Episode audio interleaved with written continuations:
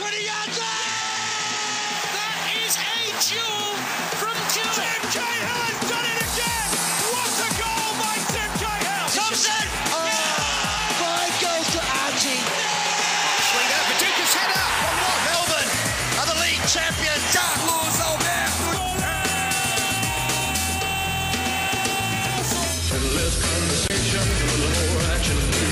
on 1116 SEN, E the Four Diegos. G'day everyone and welcome to the Four Diegos here on 1116 SEN, Melbourne's home of sport. Rodrigo Rodriguez with you on this uh, very cool Wednesday night. Hey, thanks to Finding on another fantastic show, and don't forget Finding's back tomorrow from uh, 7 p.m. as always. Uh, Warren Diego, you're in the house today. Welcome to you. Yes, thank you, Rodrigo. It's a pleasure to be here. And um, can I say, am I allowed to say something, or are we doing? You know how you like to go around really quickly and spend more time with Carlos than anyone else. Carlos Alberto Diego, welcome to you. Good evening to you, Rodrigo. I think let's let's indulge in a bit of a chat for about ten minutes between me and you. Sure. So that guy over there, Harry Redknapp lookalike, uh, doesn't get to say anything because, of course, he's his beloved Melbourne City won tonight. Yes, So I know we're going to give something away, we, we will be very but soon. I think the, the the winner of that of that thing we're going to give away should be the person that comes up with a bigger statement than what Warren's going to come up uh, with uh, with about Melbourne City. Is your statement about Melbourne City? no, no, no. My statement was basically refusing to allow Carlos to um, underval- devalue, undervalue, or curb my enthusiasm. Nice one again. Yes. I'm, I'm very impressed. because right now You're referring I to am- Melbourne City, aren't you? No, no, I'm I'm referring to I'm following perhaps the best two teams in world football right at the moment. Uh, of which Melbourne City's better than Liverpool. No, no, Liverpool are clearly are clearly the best team in English football at the present moment. Oh. Well, they've played the best teams. Can we move on, Rodrigo? No, and Melbourne City, well, it's going to be it's going to be distance between Melbourne City and the rest. hold those amazing thoughts there, Warren, because we've got a Q&A coming up very, very soon. Who's Uh, Q and A, Rodrigo? Rodrigo Rodriguez's. Q&A. I thought it was. and uh, we've got Mike McGrath coming up a little bit later on to talk about everything in the UK. And, and we've got a very special guest Mm. uh, in about 15 minutes or so. We've got uh, a good friend of the Diego's, uh, Roy Hay. Uh, historian, a raconteur about the world game. He's written a- number of books, which we'll talk to him about. But tonight, uh, he's, we're going to talk about his book, Football and War Australia and Vietnam, 1967 to 1972 a missing part of the national narrative. It's really, really important, and we're looking forward to get to getting Roy's insight into that. And we're also giving away one of the books as well. So. Carlos, in true 3XY old days um, in, in style, we're going to give a book away to the fifth caller through right now. Yep. If you want to have that book, it's it's a fantastic piece of uh, literature, and it's also a really, re- really important piece of literature. It is Football and War, uh, how important um, that era was for this country. Australia and Vietnam, 1967 to 72, a missing part of the national narrative. Give us a call, 9429 1116, and we'll take the fifth caller through, and you'll win yourself that wonderful prize. So there you go. Um, and 0433 98 11 16, that's the SMS number tonight. So if you want to text in and uh, have a bit of a say on the show, please do so, it like Marie's just sent. Hi, guys. Hala Madrid on top and go. Everton, Man City, and Melbourne City are manufactured clubs. There you go, Warren. Um, Who was that? Marie. Rod- Marie. Again, Marie. I'm refusing. Don't be rude to Marie. I'm refusing to acknowledge distractors and distractions. All right, let's get into the Q&A. It's 10 past 11.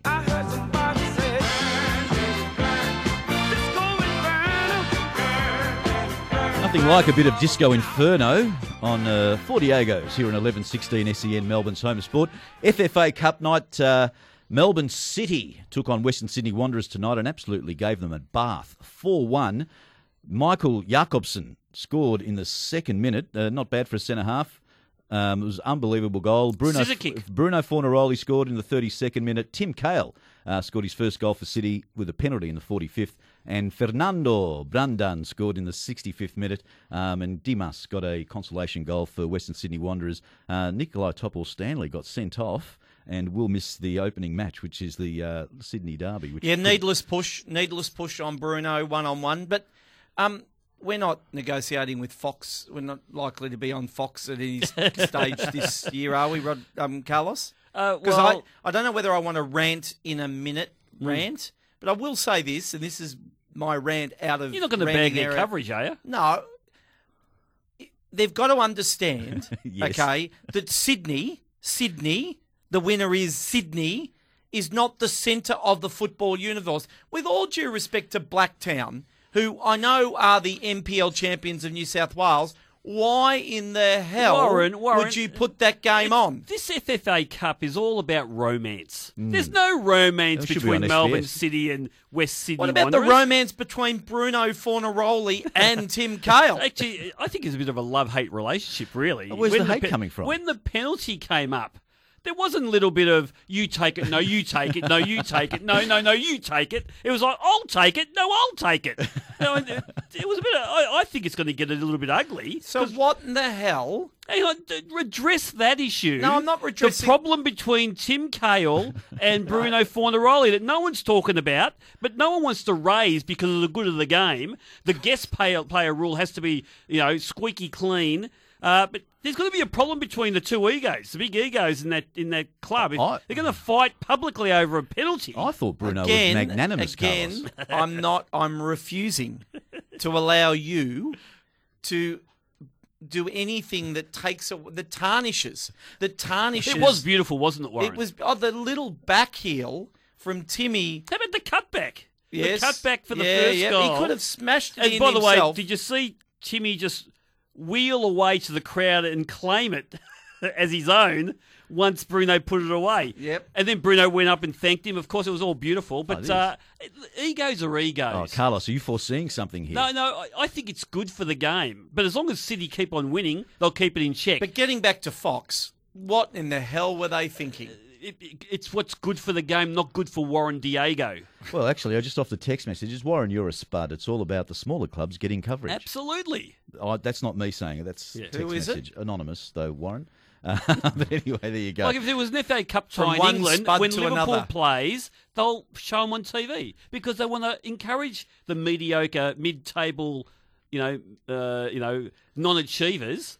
They want to encourage that team. What's So- your role as the host of this show, Rodrigo? To- To, to- mediate? Well, I am mediating. I was just about to say, I must admit, I was a bit disappointed when I sat down to watch Yes. the game because we couldn't come in tonight, but uh, to go into the match tonight, but uh, to see the, the uh, Sydney FC Blacktown but City only game. because of Timmy Cahill. and I couldn't stream, which was also the other problem because they did Yeah. have a streaming Ah, service. Streaming, Warren. streaming, streaming. I mean, You don't need an IT degree to stream. yeah, yeah. Well, we know how well the Optus's streaming is going, so as if that makes it accessible. We want to watch it. Actually, was I was watching the streaming for a bit, uh, but the fourth goal it just buffered just Oh, beforehand. did it? it just it just closed down on me, dropped out, just as they were kicking the fourth You goal. know, modern words, Yeah. buffered. That's Yeah. That's the word that is in the vernacular already, isn't it? Um, Sydney FC defeated Blacktown City 3 0. Holosko, Carney, and Bobo scored for Sydney FC. Bobo getting- looked good. He was involved in all the goals. Bobo. He was involved in all the goals as provider Yeah. and then scorer himself. Carney does what Carney does, and that is Finished score well. the spectacular. But really, Blacktown were hardly opposition tonight. they were. They they you know as much as I've been plucky and you know as an NPL club, people were building them up, but they really did disappoint on the on the national stage. You know what tonight. impressed me most about that game? The way they mowed the artificial turf that looked like real turf. That was really impressive. It's I true. actually thought the way they Yeah. had the patterns going on the on the ground. But uh, look, if there was romance, I mean, I suppose. But I would have thought that Melbourne City was the team that you wanted to. The Melbourne City. Sydney, Who wanted to watch? That I did. everyone, That you- that everyone, wanted- yeah. I everyone, Carlos. only because of Timmy. the Only magnanimous, Timmy. No, the no. magnanimous Yeah, and average by the way, football uh, fan. do we have a crowd figure? It No, I don't. Like, I'm I'm not it sure looked whether a they, good crowd. Yeah, but I think it's the way they framed it too. They didn't notice they didn't have the second tiers of any No, part of the ground. Melbourne City's never had the, the- second tier open, Carlos. what, it looked 5,000, like 10,000? It If- looked like an they- average home crowd they- during the season. If they get ten, if they got anywhere near ten thousand, that is a success already. Just uh, checking with Arthur Andersen at the moment, Carlos, for those uh, just being audited at the moment. Glorified pre-season warm-up uh, or Aussie version of Kissing Your Sister Cup. Yes. James at Caulfield. I Um, agree. Warren wouldn't know how to stream flog. That's Nathan. Um, if, You know who I, I know who that is. if, I know who that is. Okay. if And Black, I'll come after yeah, him. yeah. I'm telling him, I'll come after him. if And Black, how's West Ham going, Nathan? Just very quietly. Yeah, no, if, if Blacktown went up, every TV would have flicked to the game. Car crashes always make uh, bigger headlines. There True, you go. true. Um, but uh, let's let's just talk about Melbourne City. So Hmm. obviously it's a pre-season game, but it's it's an important game. Uh, it's the FFA Cup, and uh, so did uh, did obviously Nicholas Colazo Yep. um, from Boca Juniors. Um, he got a run tonight. Yep. Did you happen to catch any of his performance? I actually think "Don't Cry for Me, Argentina" will be the song that Melbourne City walk out to. They've, the two Argentinian boys combined for one of the goals. I Yep. mean, I think um, it it the the team looks like they're trying to be. I think Forna- Fornaroli will still score lots of goals, but they're trying to find a way of being less reliant in that forward third. I think they're going to try and find goals from multiple spots. Really, last year, Melbourne City really only had goals from Aaron Mooy, Bruno Fornaroli, or Harry Novillo. And I think they're just trying to, to look. And I know um, we were talking to Ray before, and he said that no one has replaced Aaron Mooy, although Luke Brattan won't be an Aaron Mooy, but he's a really good, hard, workmanlike midfielder, which I think will complement the side. I think the thing for Melbourne City, it's not going to be front third you're going to be worried about. It's still going to be the defensive side of the game. And I know Jakobsen came in and scored, but he's there as a defender. And I think there's still a bit of a question mark in terms of who are going to be the fullbacks. Like they started the first game with You- Muscat and You are analysing this to the inch, inch, inch of its death. Really, it's a friendly game. If you analyse every practice match the way you're analysing this, they've lost the last two. yeah, yeah, four one and four yeah, nil. yeah, that- that's good form going Yeah, into another so preseason just, practice match. Just don't worry about what's I'm not, I'm just talking It's to you- just nice the way we saw some nice interchange between Timmy Cahill and Bruno Fornaroli. Whether that carries through to the first game of the season or early parts of the season, who knows? Uh, one thing about City, though, they're not made of a team of potential. There's no more of that potential anymore. If you look through the lines now. They've completely some- changed it, haven't yeah, they? there's some there's some real hardened professionals that have won things, and it's now a matter of John van 't Schip actually bringing them together and making sure they are a coordinated unit that are on the same page. And uh, and I still reckon they've got a. I don't know. I'm not sure what they're going to do with Timmy and Bruno, uh, but it worked okay tonight. A couple of flicks, a couple of crossbacks and stuff like that. But uh, when you're up against the Melbourne Victories of this world, and you know when West Sydney Wanderers is up and about because they will be Sydney FCs, let's see how they operate then. Can I ask you a really left of centre question, Carlos? In 12 months' time, when John van 't Schip finishes his coaching stint at Melbourne City, do you think there is a chance that they'll go and look to poach an Australian coach like a Tony Popovic or whatever? Or do you think that they will look for a high profile and they could go after a high profile overseas coach, one who's managed maybe coached in the Premier League or Sven. somewhere? Well, I mean, like a Pellegrini type. Yeah, but it has to be someone who's who's What a do you winner. think they'll do? Oh, it, it's interesting because if they go with anyone in Australia, it either it either be Ange Postecoglou, which they won't get because Ange has got Yep. designs for overseas after his stint with the Socceroos, uh, or of Tony Popovic. Uh, I, I can't see anyone else. I can't think of anyone else by way of being an Australian coach. Yep. Uh, and they're not going to invest in some young guy who's going to learn on the job. Yep. They want winners straight away. Uh, but what they've shown is the, their, their network of recruiting around the world suddenly picked up a Bruno Fornarolo. For, Fornaroli. and these two- the, uh, the two Colazo, the- yep. this this boy from And Argentina, Fernando well. Fernando. I mean, these guys uh, are being picked up. Uh, when we haven't heard much about them, and they tend to be good players, so I think that they they might get that hard nosed South American Yep. guy who is showing potential somewhere. Might be in Portugal, might be in uh, you know, might be even you know in, in, in Europe somewhere, and give that guy a chance. But it's a really good question because I'll I'll be very interested to see what they do. Uh, yeah, uh, they, they've been pretty ruthless with the with what they're recruiting in players. So it'd be interesting to see what that guy does. And by the way, what what happens to the backroom staff too? It, they won't necessarily keep the same backroom staff. Yep. So if they turn over John van 't Schip, The rest of them go too, I think. They, they just won 4 1 tonight, so let's not talk about uh, John van 't Schip leaving uh, just yet. But, uh, Sorry, but- Rodrigo. Yeah, no, that was, a, that was a left field question. But anyway, so good win to Melbourne City, good win to Sydney FC. So next week it's Bentley Greens and Melbourne Victory Wow. at the uh, Kingston Heath Soccer Complex in Cheltenham, and Canberra Olympic take on Green Gully uh, in the ACT. So Let's Yeah, hope we one get. Of the, one of those two, Canberra or Green Gully, is going to make the semi final. Do you want, and as such, say if we got It's an upset, say victory lost, would you? You'd really like to have? Would you like to have the situation where the two n- non-A League teams play each other in the semi-final, so we can get a guaranteed team in the Absolutely. semi-final? Absolutely. Yep. Uh, th- this we love this cup, but it won't come of age until a non-A league team wins it, and the quicker we can make that happen, even if we manufacture it in some way, uh, the better it is for, for the for the competition. As we go to the break, uh, Warren, Oz in St Albans. Melbourne City will do to the A League what PSG is doing in Ligue 1 and uh, Bayern is doing to the Bundesliga. Complete domination. The rest play for second spot. Wow, Warren, There you go, You'd be happy about that, wouldn't you, Warren? Yeah, well, I'm, we're all members Yep. this year. The family's signed up. We're passionate and paid up, and in our pale blue, that works beautifully. So, um, yeah, we'll be fine. There you go. Very nice. Thank nice. you. Very nice, to get an, a positive text message Yeah. coming through I- early on I in the show, I'd end, uh, Rodrigo. this little segment on that because we need to take a break now because coming up after the break, it's Roy Hay right after this on 1116 SEN, Melbourne's home of sport. Don't cry for me, Argentina. Football is like a religion to me. I worship the ball and treat it like a god. Too many players think of a football as something to kick. They should be taught to caress it and treat it like a precious gem.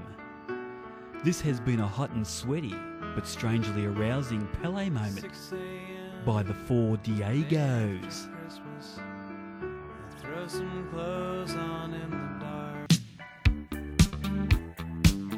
On 1116 SEN, the Four Diegos.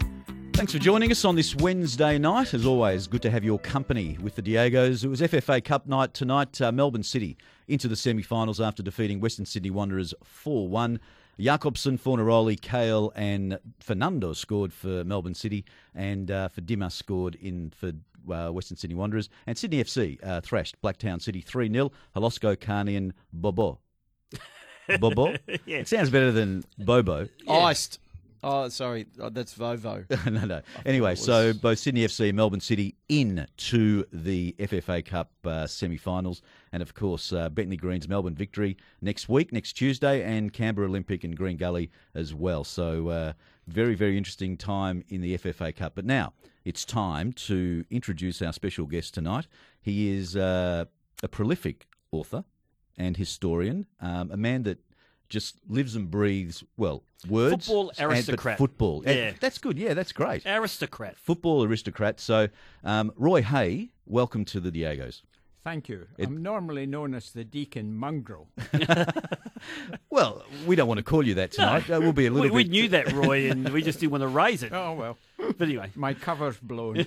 You were at the game tonight too, weren't you? yes, I was. And I thought it was a cracker of a game. Um, you know, the Wanderers were in it for long periods, uh, played very well, um, even with 10 men. Um, but I thought City, after a terrible pre season, um, looked the goods. And I think they'll go far this season. I certainly enjoyed it anyway. Yeah. And uh, we had position A. We walked in late, uh, my wife and I, and um, a kind lady official. There aren't many of them at uh, Melbourne Heart and Melbourne. No, full stop, games. Roy. There's not very no. many. You Well, give them a jacket at a football game and they're not kind. Yeah, well, that's been my experience, unfortunately. But tonight, I have nothing but praise for them. They found us the two best seats in the house, so we had a great time. Lovely. Well, it's nice to have you with the Diegos. Just quickly, men, please ask Roy to confirm if he's related to James Jimmy Hay, a Scottish footballer um, uh, who captained Celtic between oh, 1906 and 1911 and made 322 appearances for the club. Harry and Tottenham. Well done. You got that in one. really, Yeah. you you are related. Yeah, Roy. he's my grandfather. I wrote, Wow. I wrote his um, biography. Uh, he's not only the first um, Protestant captain of Glasgow Celtic. Wow. Right? So it's a plague on both your houses. As Yeah, far as I'm it's concerned. but um, Captain Newcastle United um, went back to Ayr. Eventually, he was a, a player in Ayr. Um, then they discovered they were fighting the First World War, and they said, Jimmy, we need you in France as a gunner. He said, but I'm a miner. He was back down the mines again, um, and I've got a family to support. But they sent him off to France. Then he came back and managed Ayr United and finished up as the only manager in the history of the game to be suspended for life for refusing to apologise. and you wonder where I got my cussedness from? Now, Roy, That's fantastic. we actually are here to talk about your book, book. and we will talk about it in a sec. But just your comments about Scottish football. When I was growing up, there were some just wonderful Scottish individual footballers. Uh, you know, Denis Laws, your Archie Gemmills, your Jimmy Johnstones, uh, you know, uh, your Dixie Dean, all these great footballers. Uh, and some of them w- you would go down as, you know, some of the greatest footballers to play the game. Uh, what's happened to Scottish football? Well, you see, the thing is, a good team needs probably four or five Scottish players. Our problem is we have to play 11 of them. Yeah, but why, why aren't you producing those wonderful players that everyone? I mean, Kenny Dalglish. I mean, like, you you just go through. Yeah, Some of these were some of the world's greatest players that have ever, ever played the game. the the economics is against it, of course, because the big money's in England. Um, but the other thing is that over the last few years, probably about a decade, we've tended to ape England in going for a large number of pretty average foreign players. And the result is the number of native Scots who are available playing at the top level in Scotland is very small. Um, and that means your national team it ha- hasn't got the cream to pick anymore. I mean, we've always got one or two players who can hold their head up, but you don't have a depth of the pool than the way that we hmm. had in the days when Kenny Dalglish was the creme de la creme. Hmm. Fantastic, and it seems to be a problem. Oh, it's not it's not unique to Scotland by no. any means. Exactly. no. Well, Roy, we're here to talk about uh, your your latest uh, book. It's Football and War: Australia and Vietnam, 1967 to 1972, a missing part of the national narrative. And congratulations to Nick, who was the fifth caller through and picked up the uh, Well picked done, up the book. So congratulations. Hope you enjoy that, Nick. The title really says it all, doesn't it? Um, you call it part of the missing part of the national narrative. Mm-hmm. Um, why don't people know more about you know the Aussies who went to Vietnam to play football during the war? It's it's a real puzzle, isn't it? I mean, you would think you send a team to a war zone. Ray Richards, who got his first cap on that tour, he says nowadays they send them horse riding at Calga as a bonding exercise. They sent us to the middle of a bloody war. And I mean, at a time when um, uh, you know the, the, the, there were uh, bombs being let off, the, there was when when um, Jack Reilly went, uh, he said that they got a briefing that said, "You'll hear a lot of explosions at." At night, don't worry. Most of it's outgoing. Most of it, That's coming from us. Is that, is that right? but it means that some of it's incoming. You know. So um, it's a crazy thing to do, but we did it, and they came home with our first international trophy for football, which I mean, people inside the game vaguely know about it, but most of them don't know how it fits into the broader story. We went back three times 67 when we won the competition, uh, 70 we won again, and then in 72 we played a couple of games. And it was the, that group of players that formed the nucleus of the team that got us to West Germany and the World Cup for the first time in 74. Since that became Rale Rasic and the national story, the events of 67 became just a precursor rather than a, a huge achievement in its own right. Roy, I, I think it might have something to do with the overall way that the Vietnam experience has been recorded in Australian history. I mean, I read a book by Paul Ham last year mm. on the Vietnam War, and it's Yeah. not until you read about the total Vietnam experience, not only the soldiers, but participation of you know singers and media people and their in, and Australia's involvement in Vietnam. Do you understand the depth of our involvement and and also the sacrifices that were made by people who fought the war and obviously these players in terms of going over there? I, I, I don't pretend, and none of the players pretend that they went through what those young men whose um, number came up and were sent as conscripts to the war. These were the real heroes, um, and I, I have nothing but admiration for them. So the, the the soccer players, on the other hand, um, they are the only group that have not been collectively recognised. All the entertainers got a, a medal for their performance. Uh, and have been recognised in uh, videos, in in uh, documentary films. Well, little little and so had a little Pattie uh, little Australian story a couple of yeah a Story, couple of weeks ago. Yeah, yeah. Um, so I, I feel it's terrible that this group of players who represented us perfectly have never had the collective recognition. Who invited the team to go and play, Roy? What was that? How, what was the circumstances of a of an Australian team whose troops were fighting against the Vietnamese in Vietnam? What was the what was the scenario around them being invited or being asked to go and play? Well, would you believe the file which records the decision making, and it went right up to Australian cabinet level, that file was never transferred to the National Archive and has been lost. So the critical information about the, the decision making is not available to us.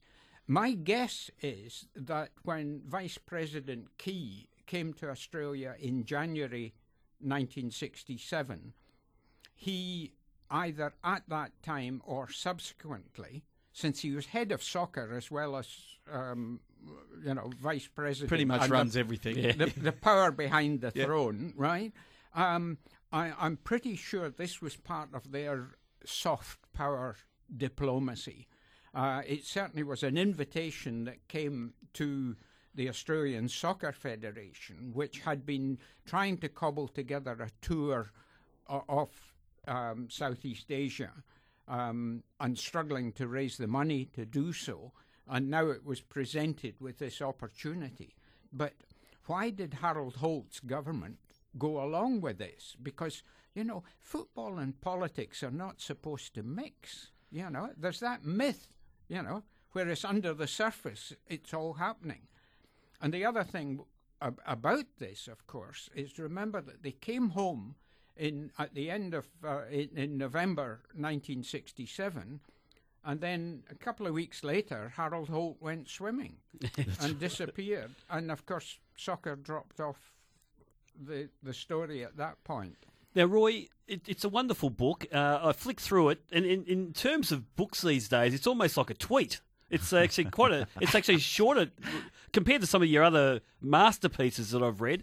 Uh, it's a, it's just a wonderful little book, and you've got to get a chance. We'll get some information about where people can get the book in a sec. But if you were to pick one story uh, out of the book uh, that was told to you by a player or a coach, which story would you would you tell us about that encapsulates what that whole to, that visit to Vietnam meant to the players and They win the semi final, so they're playing North Korea in the final. The team, one of the team managers, is a crusty old Scot called John Barclay, and he, in his promotional speech, motivational speech, says, "Listen, guys, the A- I've put my head on the block for you. The ASF want you to return your tracksuits at the end of the tour." But if you win the competition, you'll get to keep your tracksuits. Can you imagine Timmy Cow playing for the jerseys? Well, there's a bit of vision there. It's a bit of vision. That's unbelievable. So, uh, who who was who were some of the greats who travelled? who, who travel. Well, the, the, Johnny Warren, uh, the late Johnny Warren. This was really his um, second experience of that. He'd been to Phnom Penh in '65 with the the um, that team, um, and as he said, it was like going to another planet. I mean, going to Vietnam in the middle of a war um, is just mind blowing. Um, but several of the players uh, kicked on from there. Manfred Schaefer, for example, when the Joe Vlasits, who was the coach, when he started the first game, he had Frank Mitchich, whom many of you'll know, lovely guy, uh, played for JUST. Uh, Frank was going to be his libero, the, the Franz Beckenbauer of the side. But they finished up. All the games were played on an absolute quagmire. I mean, I, I've got these photographs of, of Billy Vojtek covered, absolutely covered in mud, you know. Um, and of course, Frank was a top of the ground player. And at half time of the first game, uh, Joe Vlasits said, This is not working, and pulled him off and put on Manfred Schaefer.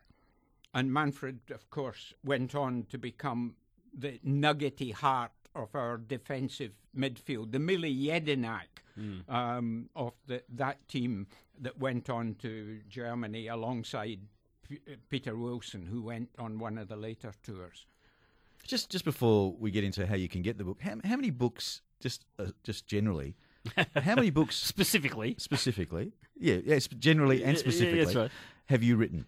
Uh, 11 or 12, something like that. Right, and when, when was your first one? 1975, the origins of the liberal welfare reforms.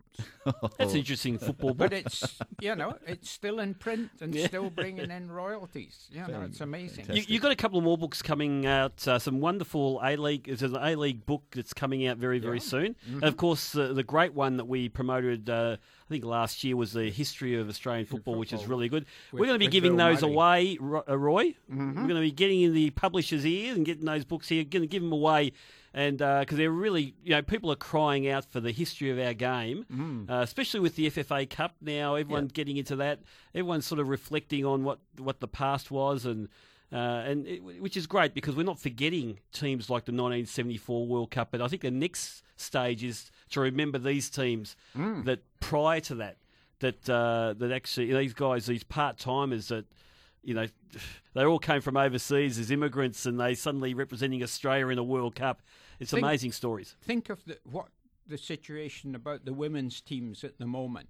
They're only just beginning to be paid rather than paying themselves to hmm. play. And this is virtually the state of our teams that we sent to Vietnam. If I could do the conversions, I would tell you how much pocket money they got. Well, the book is Football and War Australia and Vietnam, 1967 to 1972, a missing part of the national narrative. How can our listeners buy the book? should just go into the local bookshop and order it. Um, if it doesn't come up on the screen, just tell the bookshop owner to contact Dennis Jones and Associates in Bayswater, who are our distributor. They have hundreds of copies. Um, and they'll be delighted to fulfill orders.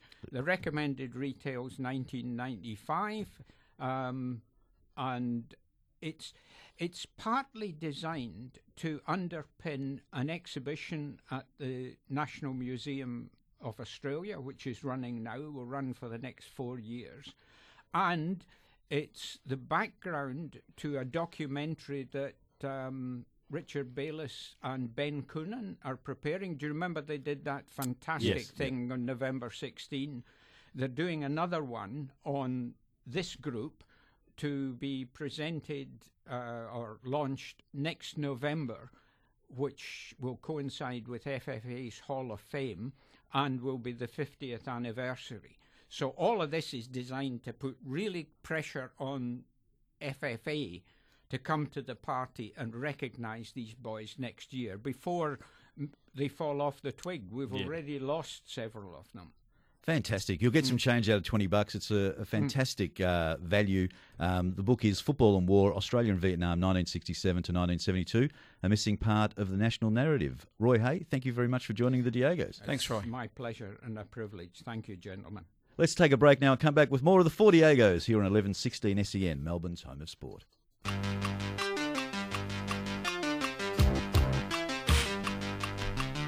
How much do you feel the game? Do you feel it like Brazilian commentators do? A briga é com o Adilson. Agora meteu no buraco, Raí, ele no lance.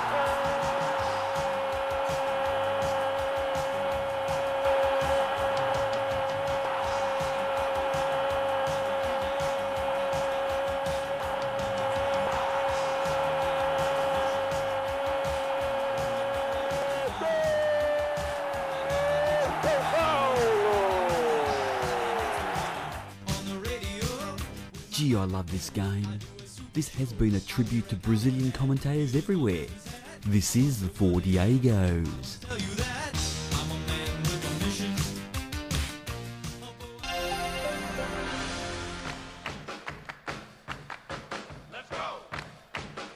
On 1116 SEN, the Four Diegos.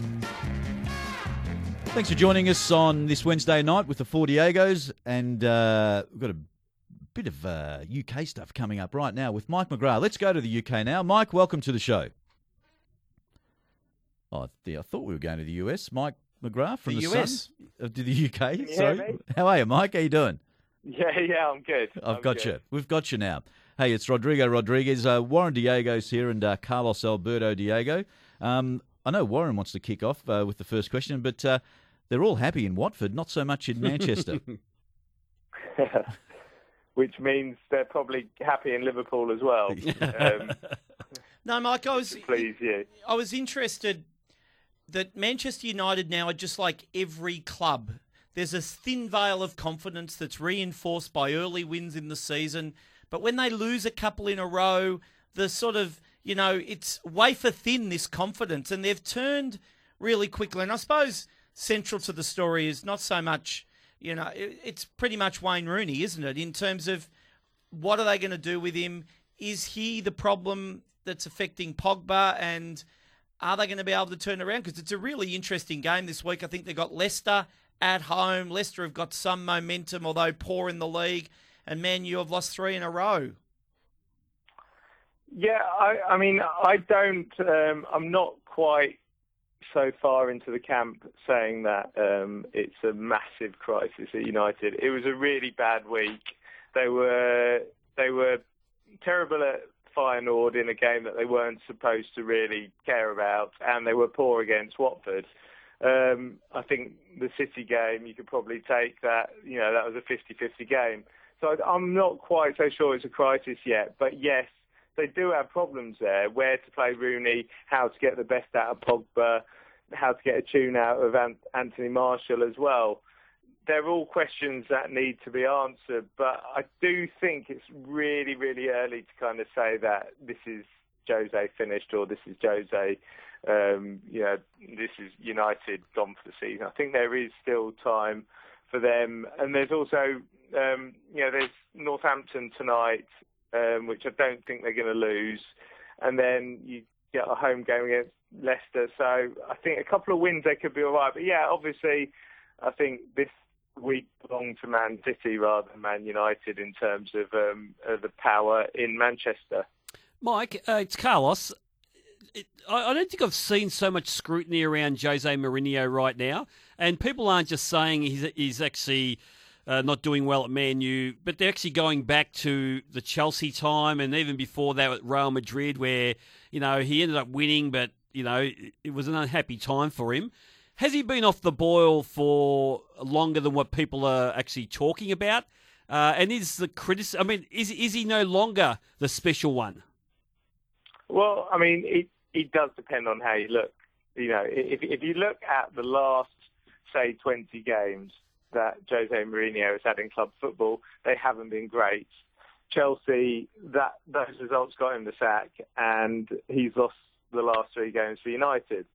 So yeah, it isn't a great recent record, but I just I, I do think that there is a bit of a knee-jerk reaction to this, and that he is part of the process at United, and that they probably will be top three come the end of the season.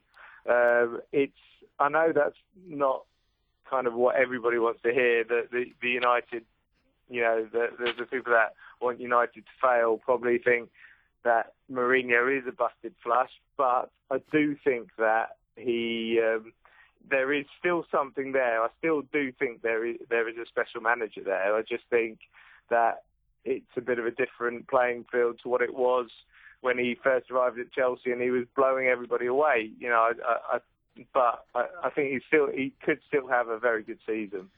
Now, Mike, I'm going to take you to task because if you're saying that Manchester United can still be a power and finish top three, based on Liverpool's start to the season and the fact that they've beaten Arsenal away, Chelsea away, drawn at Tottenham, probably should have won. I know the Burnley game was a poor result, but you'd have to look at the way that they're playing at the moment, and particularly Coutinho and Firmino up front, and say that if they can maintain some defensive solidity, they can be in and around those Champion League places just on what they've put together so far.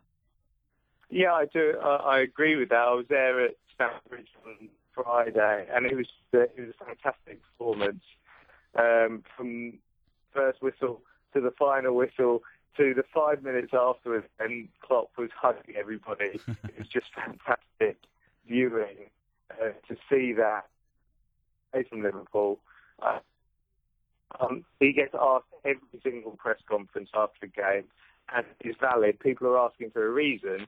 They're asking, can you maintain that after Christmas?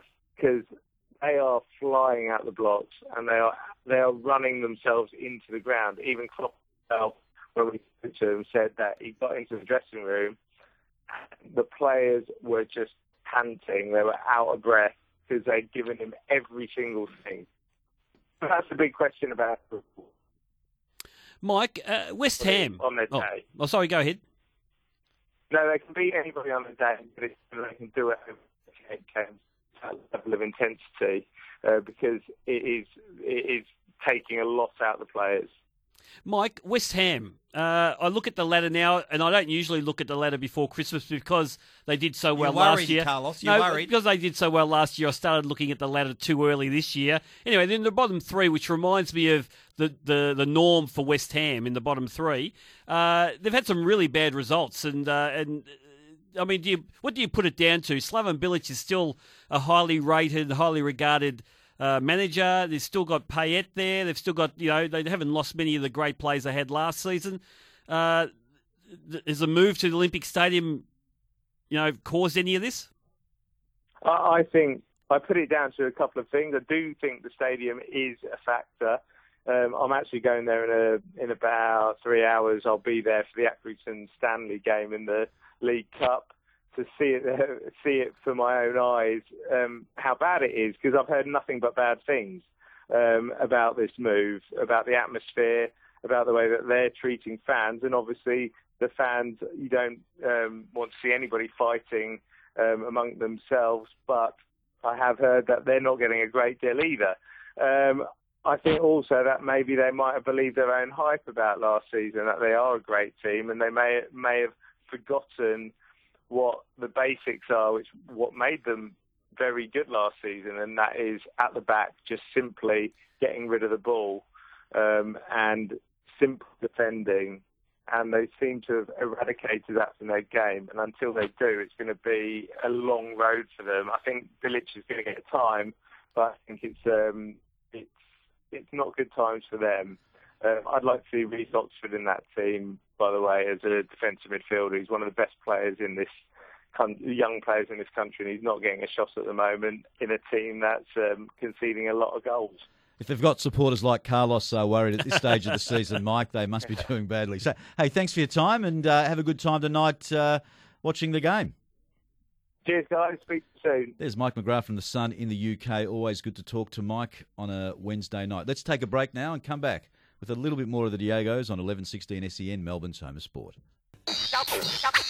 On 1116 SEN, the Four Diegos. coming up after Diego's. It's all night appetite with Scotty Cooney. Make sure you stick around for that. Not much time to go, boys. It's been a big show. Thanks to Roy Hay. Mm. Uh, it was great to talk to Roy. Thanks to Mike McGrath. Thanks to your text messages. Vinny Venezuela's back next week. So are we. So remember, cut a Cuddalosh. Wherever Puerto Rican girls hang out, we'll, We'll be be there. there. Review Samba Rumba and La Bamba. We'll, be there. Wherever there's girls with fruit on their head and balls at their feet, we'll, be there. Wherever gringos play football, We'll be there. We are the Four Diegos. Olé!